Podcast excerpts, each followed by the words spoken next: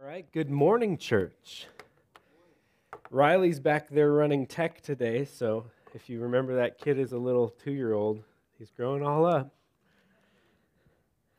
I don't know if you guys like to, uh, maybe you don't actually care. Maybe this is just for me, but I don't know if you pay attention to how I do my sermons. That's probably more of what I pay attention to. Makes sense.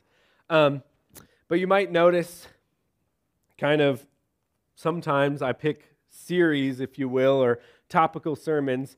And a lot of times I base what I'm speaking on about what's going on, right? And so if I if I read an article or I'm studying a certain uh, book or chapter or verse of, of, of, the Bible, or even if I see a YouTube video that makes me think of, of a sermon, uh, that's what I'm talking about. You got to have it come straight from things that are going on, right? And so that's why you get sermon series that last two months about working on my house and stuff like that, because it's what's going on in my life, right?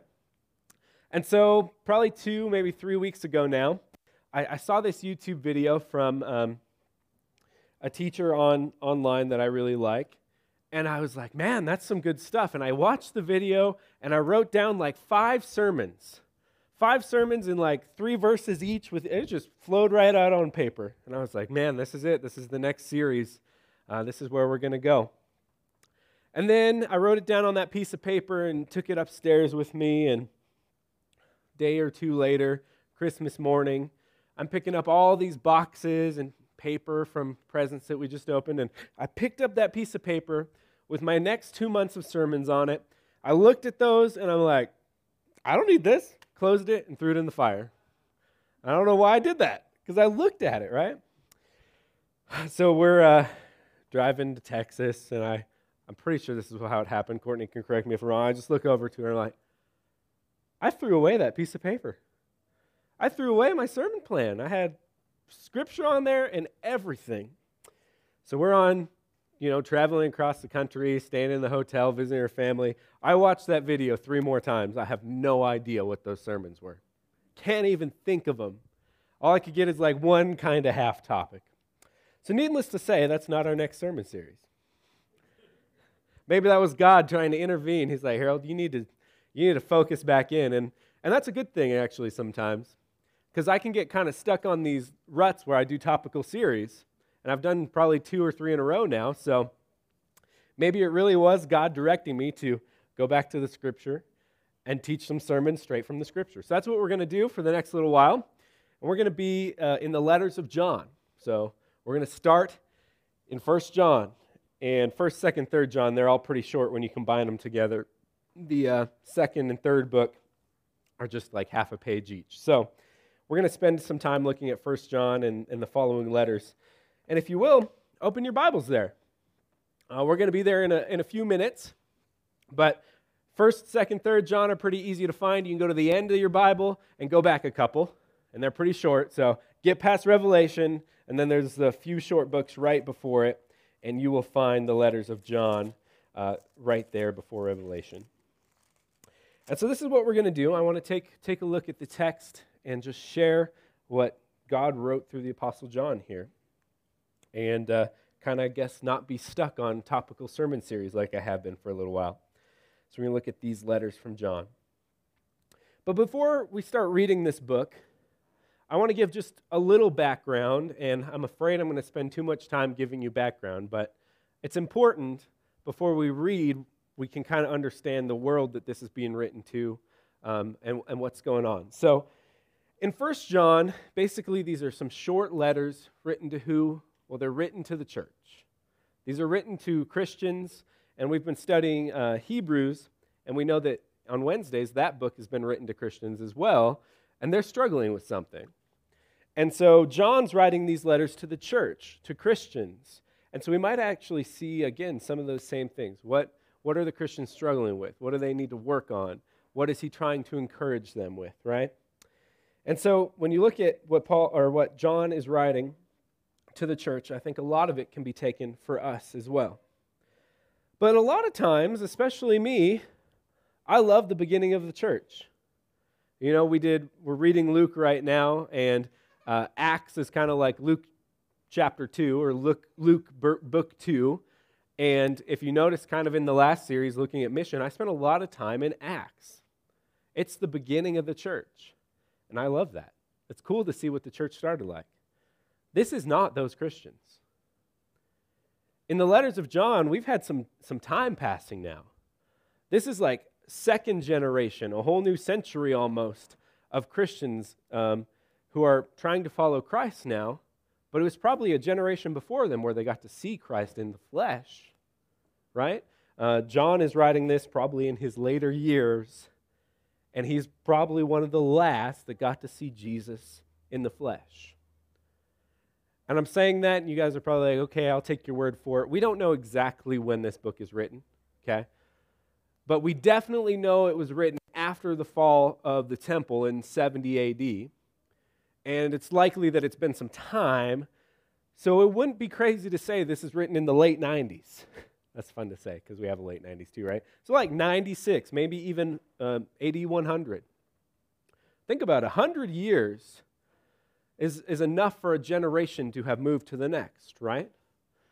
And so these a lot of these Christians have the stories and the gospel message, but they've never seen Jesus in the flesh. And so they're a lot like us. I don't think anyone in this room has seen Jesus in the flesh because you'd have to be a couple thousand years old, right?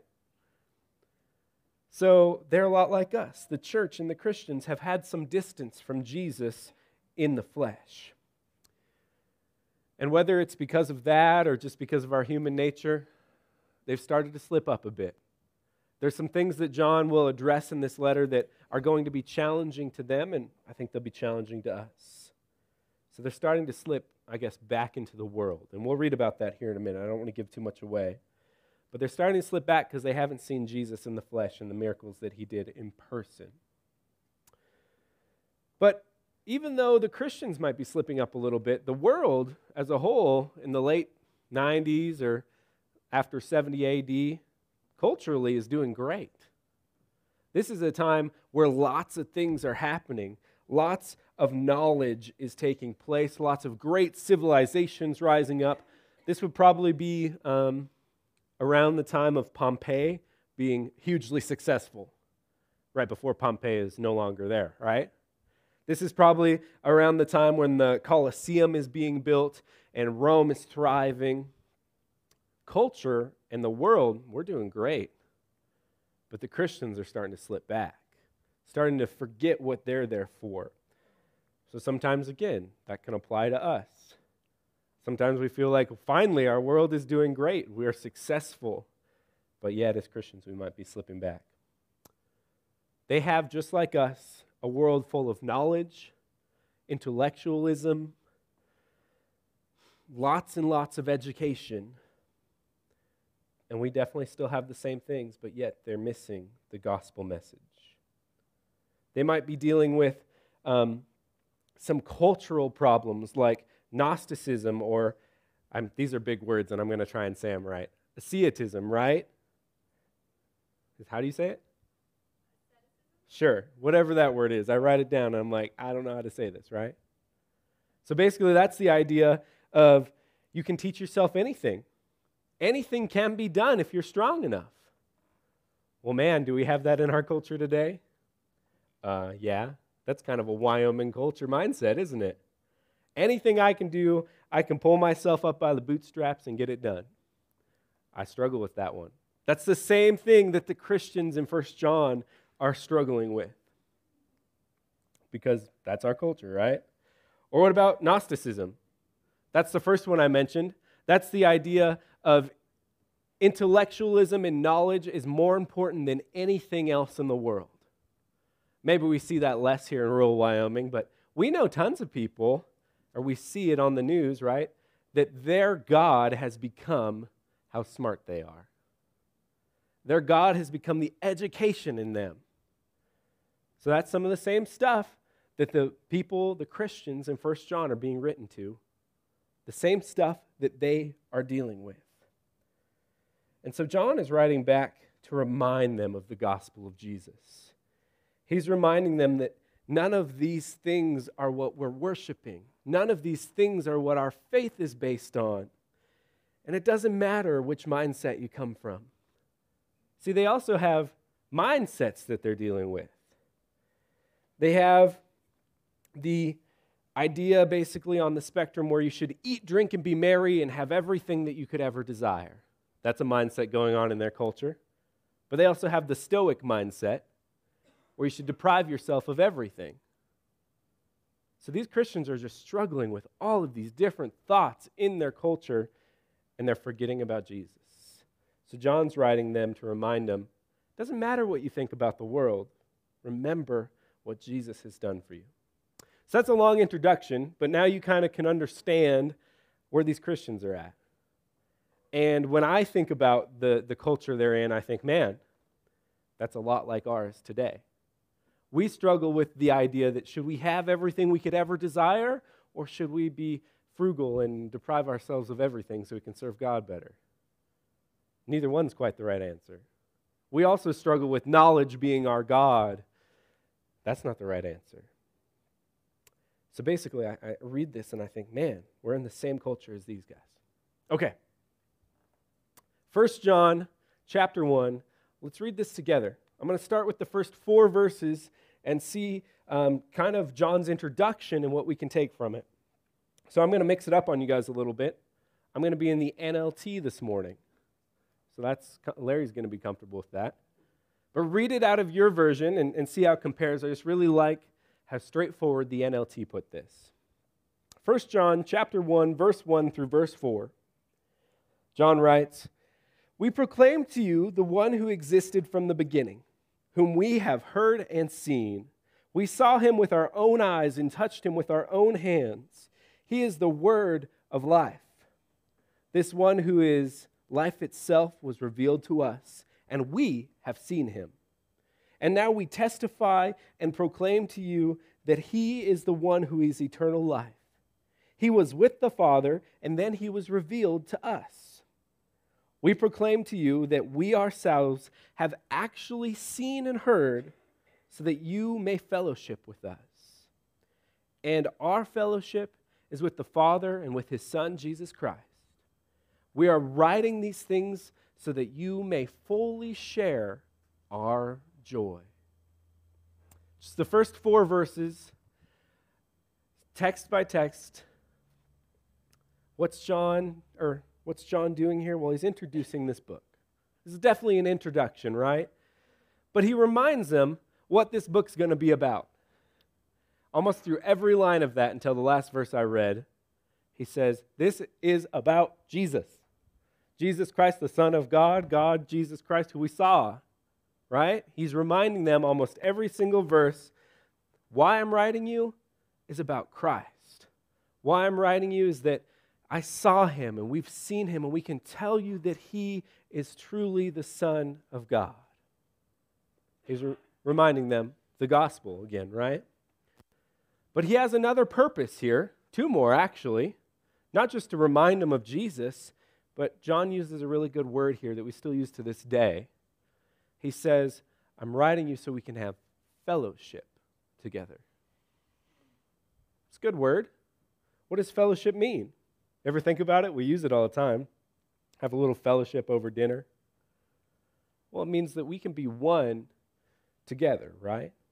We're not going to be divided. We're fellow and we're coming together. Why does it matter that he's writing about Christ and that they have fellowship?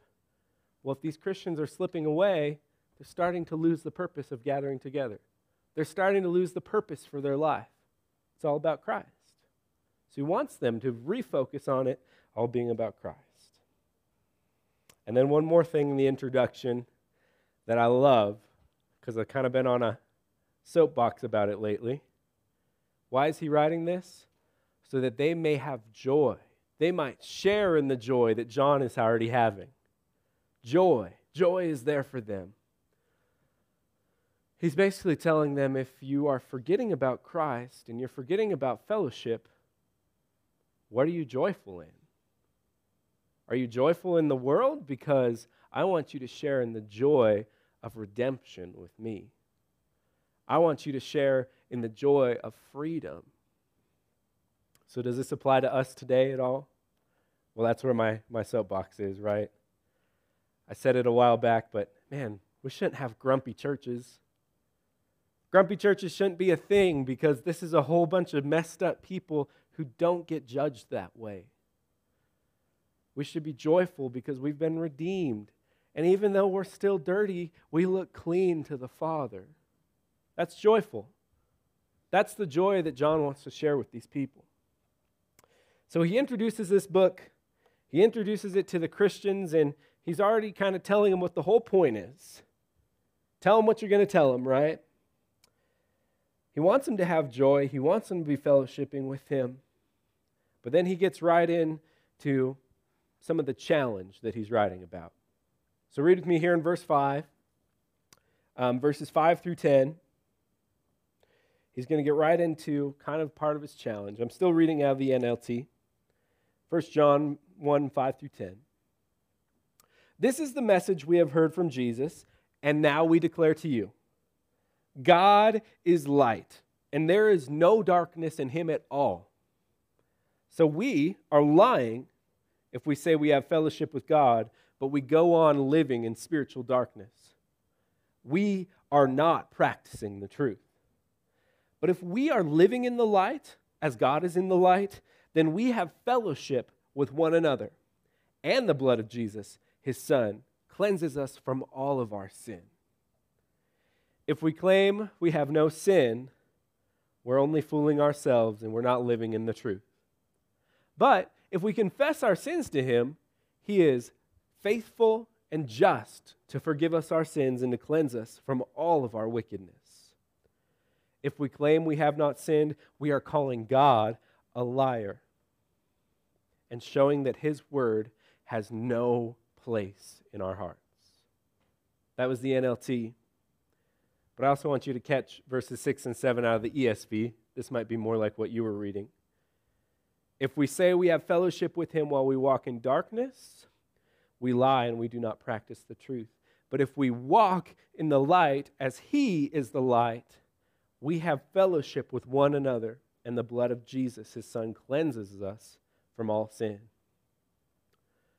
Now, there's just a subtle difference there, and I'll talk about it here in a second, but the main point is Jesus is the light. You guys might remember that light bulb all the way back from 2019. First time, uh, or my interview sermon, I guess, right? It's been hanging out in this building ever since. But Jesus is the light. And the reason I read that ESV version, and the NIV shares this too, and it's like the light is moving because we're walking in it. You ever thought about it like that? We started talking about that in class the other day. It's like we're following Jesus as he is the light. He's holding the light in our image, right? We're following him as he's always progressing. So instead of a light that's stationary, we're walking. If we stay put, we slip back into the darkness. That's what John is sharing with these Christians here. Be walking in the light. Jesus is the light and he's walking, so follow, right? Walk. Or at least, for the very least, stop living in the darkness. Start walking towards Jesus because where you're at right now is not Him. Again, this is overlapping so great with where we're at in Luke in our Bible class light and dark. But if Jesus is in the light and we are in the light with Him, there's no darkness. That's what John is saying, right? God is light and no dark. There's no 50 50 no shadowy area for God. Same for Jesus, right? Light is godly, dark is worldly. You're in one or the other, no halfway. And he's saying, you need to stop living in the darkness. You need to stop living in the world and saying you're walking in the light because you cannot have both. So, is that a challenge for them? Absolutely. They're in a culture full of different knowledge and mindset and tons going on. But is that a challenge for us today? Yeah. I mean, how often do we think, man, if I could just stay put, just stand here, I'll be fine? no, we have to keep walking with Jesus. It's crazy how, how we can see brothers and sisters sometimes stop trying to live for Christ and just say, I'm good enough and how quickly the world takes them back. How world, the world, the darkness can completely consume them in what just seems like a few days. It's because they stopped walking with Jesus. They stopped walking in the light. That's what John's challenging the church. So, yeah, it comes to us again today. But as Christians, we're supposed to be changed. So, how do we do this walking in the light thing? Well, John didn't just leave it as an analogy, he told us how we can walk in the light. Did you catch it here in these verses? Verse 8 and 9. Actually, let's go to 9 first. He says, If we confess our sins, he is faithful and just to forgive our sins and to cleanse us from all unrighteousness. How do we keep walking in the light? Well, one step of that that Paul or John says right here, doing it again, that John says right here is confess our sins. That's our side of the deal, isn't it? Christ's side of the deal is, yeah, he'll keep forgiving him. He'll keep continually cleansing you. So, how I picture this is that we are going to continue to have sins. So, what do we do about that? Well, we continue to confess them. And Jesus pulls us back out of the darkness into the light and says, Keep following me. We need to give them to Christ and not just hold them to ourselves. Because if we don't share, we don't confess, we're just standing in the darkness. We have to walk back into the light. But did you catch this? We're still not perfect. I said that a few weeks ago too. Um, when with our mission statement, it says right at the beginning, striving. I love that because we haven't completed this ever, right? But right here, John is even sharing again that we're not perfect. In fact, he says you should continually confess your sins, meaning that they will continue to happen, so you'll still be a sinner. But in verse 8, he says, If we say we have no sin, we deceive ourselves, and the truth is not in us. And then in verse 10, if we say we have not sinned, we make God a liar, and his word is not in us. Now, John is obviously talking about the past that Christians have had. But remember, he's writing this to the church, and he's telling them if you say you're not a sinner, you're lying to God. You're making God a liar. So, again, the idea is these Christians aren't perfect. Welcome to the club, right? Because we don't want to make God a liar, but we do want to confess that we are sinning yet again. Bring me back into the light. Let me follow you yet again. We are continually redeemed by Christ, right? We weren't perfect after baptism and never sinning again. Let me know if you are. We can talk about it and we can maybe see if that's really true, right? But for me, just like everyone else, we are continually confessing and being redeemed, and we are continually still sinning, trying more and more to walk like Jesus every day but redeemed by Christ. John doesn't leave it right there either. That's the end of chapter one. But we put the chapter breaks in because thank goodness he didn't leave it right there and say, if you think you're not a sinner, uh, you're calling God a liar. No, no, he says, you are still redeemed. Read with me here in chapter 2, first six verses, and this is all I'll read for today. John says, My little children, I'm writing these things to you so that you may not sin. I'm writing these things to you that you may not sin. But if anyone does sin, we have an advocate who pleads our case before the Father. He is Jesus Christ, the one who is truly righteous. He himself is the sacrifice that atones for our sins, and not only our sins, but the sins of all the world. And we can be sure that we know him if we obey his commandments. If someone claims, I know God, but isn't living in the truth. Hold on, I lost my spot here. They claim that I know God but doesn't obey God's commandments. That person is a liar and is not living in the truth. But those who obey God's word truly show how completely they love Him. This is how we are living in Him. Those who say they live in God should live their lives as Jesus did. So that's the last piece of scripture I want to read today, but thank goodness John didn't just leave it and say, You're just a sinner. He reminds us right off the bat that Jesus is the advocate who pleads the case before the Father. Jesus is the one who is continually cleansing us, continually making us redeemed, is how I really like to say it. Continually redeeming us. That's the good news right there. That's the whole point of what John's trying to say. He's trying to tell them again remember the gospel? Remember what Jesus did? That's it right there. He came to save you from damnation. And not only you, but the whole world. See, this is an encouraging and challenging statement. I know that I've been redeemed and I will be set free on Judgment Day. But I also know He gave it to the whole world. And what am I doing about that? If I have the best thing that could ever be given, um, freedom from death, best thing that it can ever be given, and I'm not doing anything about it, what is the point? Do I think this is just a social club that I get with you guys? I like you all, most of you. I like you, but that's not the point of why we're here. Even if I didn't like you guys, we still need to be here because the point is we are walking in the light and now we're going to go tell people about the light. This isn't just for our friends and family that we like, this is for the whole world. That's what John just said. So it's encouraging that we've been set free from hell, but it's challenging because we know that everyone can be set free from hell if they walk in the light. And what are we going to do if we see people standing in the darkness? Just let them stay there? No, we want to tell them. We want to bring them along. And again, we started talking about that a little bit in class, right? How are some ways we can witness in the light? We can live our lives differently. We can walk in the light, but also sometimes people just need a little reach out.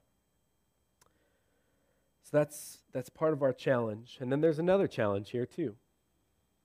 In these last few verses I read, whoever loves God Whoever walks in the light, what's he do? Or he or she? Verse 3 And by this we know that we've come to know him if we keep his commandments.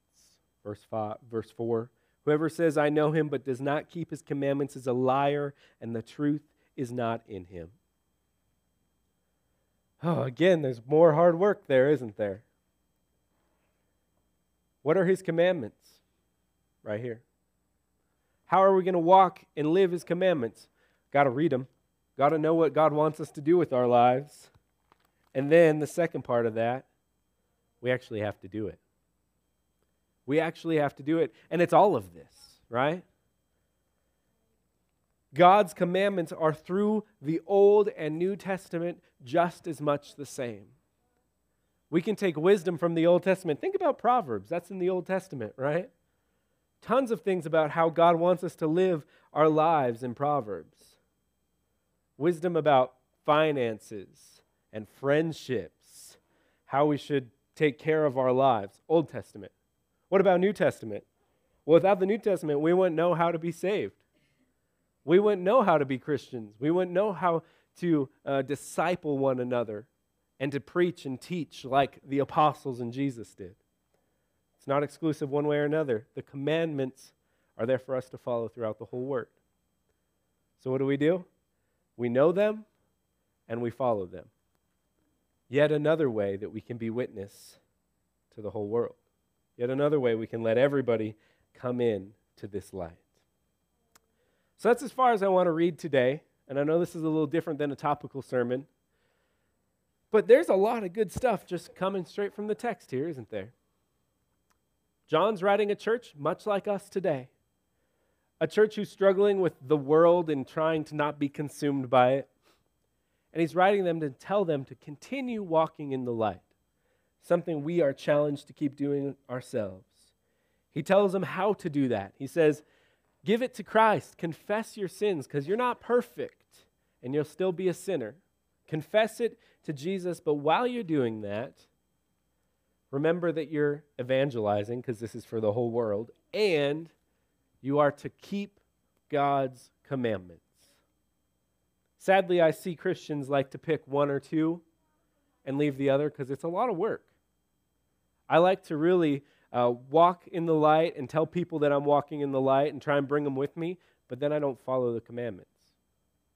Those don't work out very well together, do they? Because the one with truth follows the commandments. So that's all, all I want to cover today. But I want to remind us that we are continually redeemed by Christ. We are continually covered by His grace when we confess our sins to Him. But also, just like the church, second generation here in First John, we have a challenge to go out and to live the Bible for other people. So, this week, tomorrow, for the rest of your lives, keep walking in the light.